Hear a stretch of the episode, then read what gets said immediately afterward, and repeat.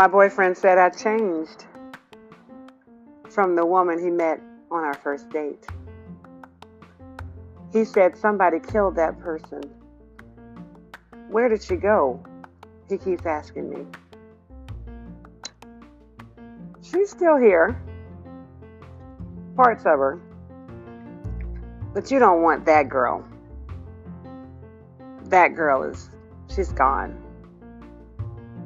You want somebody who's grown and changed. You don't want an immature, unsung hero in her own life. You want a seasoned gal whose DNA has been altered and forged like hot steel by the things that have happened to her in life.